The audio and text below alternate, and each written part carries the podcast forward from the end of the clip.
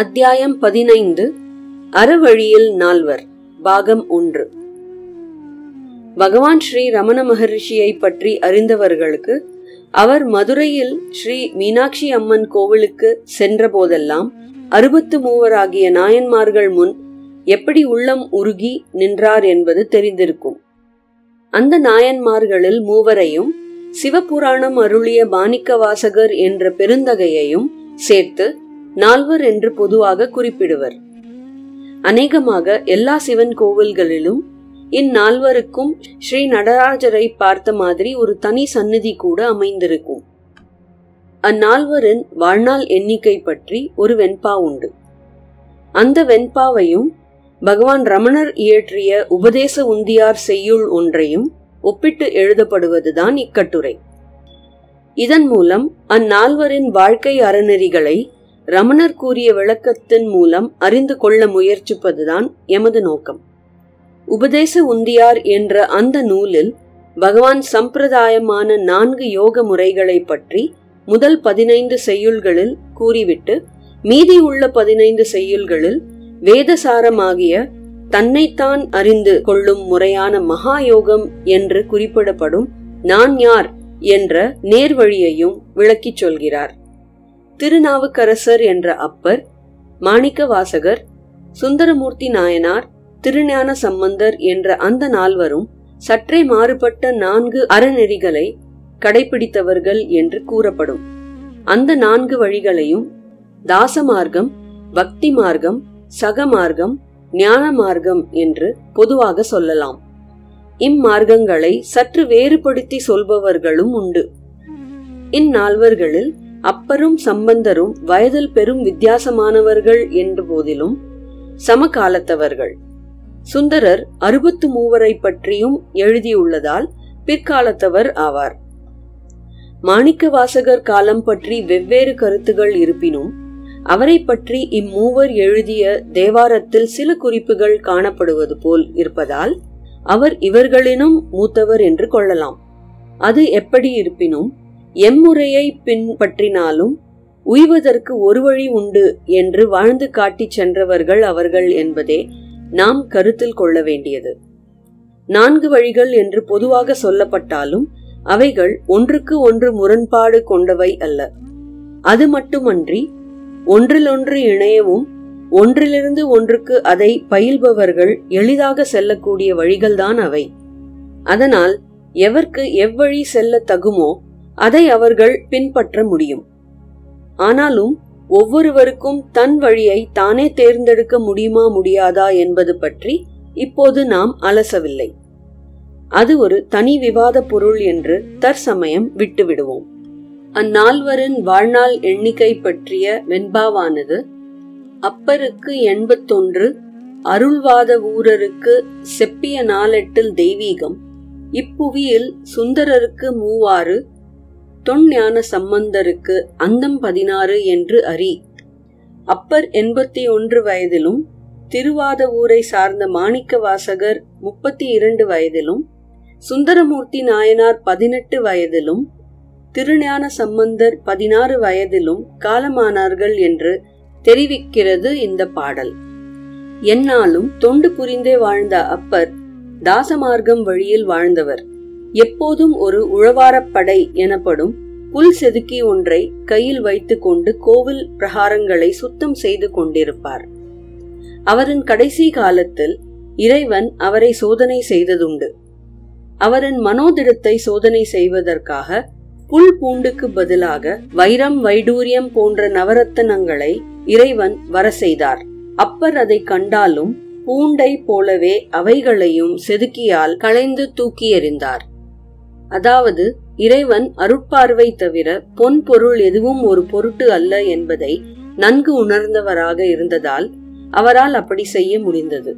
அப்படி வாழ்ந்த அப்பர் உண்மையிலேயே ஒரு தூய கர்ம யோகியே. அவர் எண்பத்தி ஒன்று வயது வரை வாழ்ந்தார். மாணிக்க வாசகர் பக்தி மார்க்கத்தின் பிரதிநிதி என்று கொள்ளலாம். அவர் பொருட்டு மதுரையில் சிவபெருமானே பரியை நரியாக்கியது போன்ற சில திருவிளையாடல்களை நடத்தியுள்ள பெருமைக்கு உரியவர். அவர் அரசன் கொடுத்த செல்வத்தை சிவன் ஆலயம் ஒன்று கட்டுவதற்காக முனைந்தபோது நடந்த நிகழ்ச்சி அது. சிவனே எழுந்தருளி காப்பாற்றப்படும் அளவுக்கு ஒரு பக்திமான் அவர்.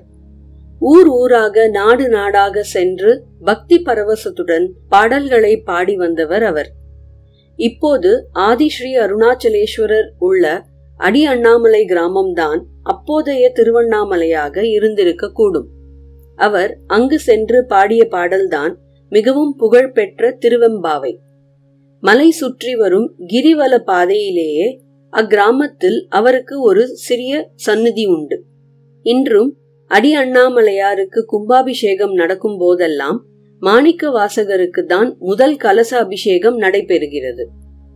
பிற்காலத்தில் பகவான் ரமணரை பற்றிய ரமண புராணம் சந்நிதி முறை எல்லாம் ரமண பக்தர் முருகனார் எழுதுவதற்கு முன்னோடியாக விளங்கிய சிவபுராணம் முதல் தொடங்கும் திருவாசகத்தை எழுதியவர் மாணிக்க வாசகர் அதை குறிப்பால் உணர்த்துவது போல் பகவானும் முருகனாரும் சந்திக்கும் முதல் சந்திப்பில் முருகனாரை பகவான் திருவாசகம் போல் எழுதுவீரோ என்று கேட்கிறார்.